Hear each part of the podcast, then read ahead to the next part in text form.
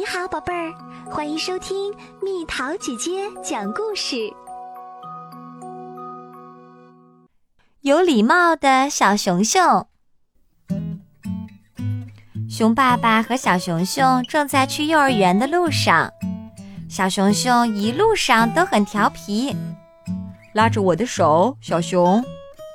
熊爸爸说：“轻点儿，小熊。”熊爸爸又说。可是小熊熊根本不听。小熊抢东西是不对的，你得和小朋友们分享。熊爸爸说。后来，熊爸爸带着小熊熊去参加小兔兔的生日聚会。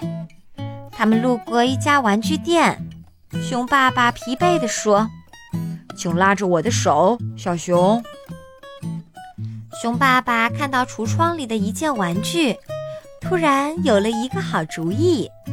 他说：“看，小熊，那个小老鼠想和咱们说话呢。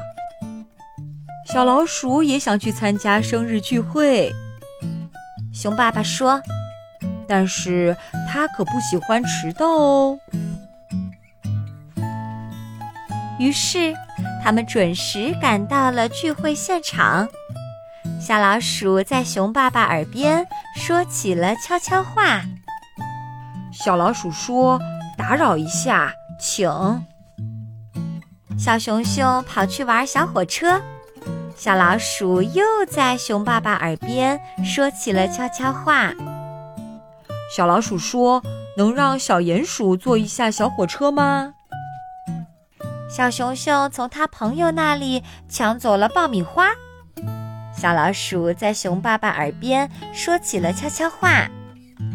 小老鼠说：“你们想吃点爆米花吗？”小兔兔和小鼹鼠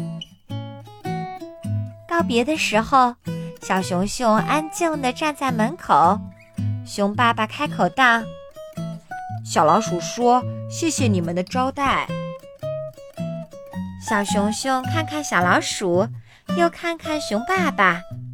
然后他认真的看着小兔兔的妈妈说：“谢谢你们的招待，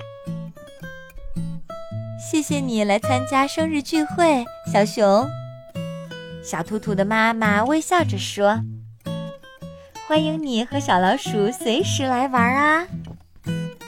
小老鼠喜欢你说谢谢的方式，熊爸爸说：“而且我也喜欢。”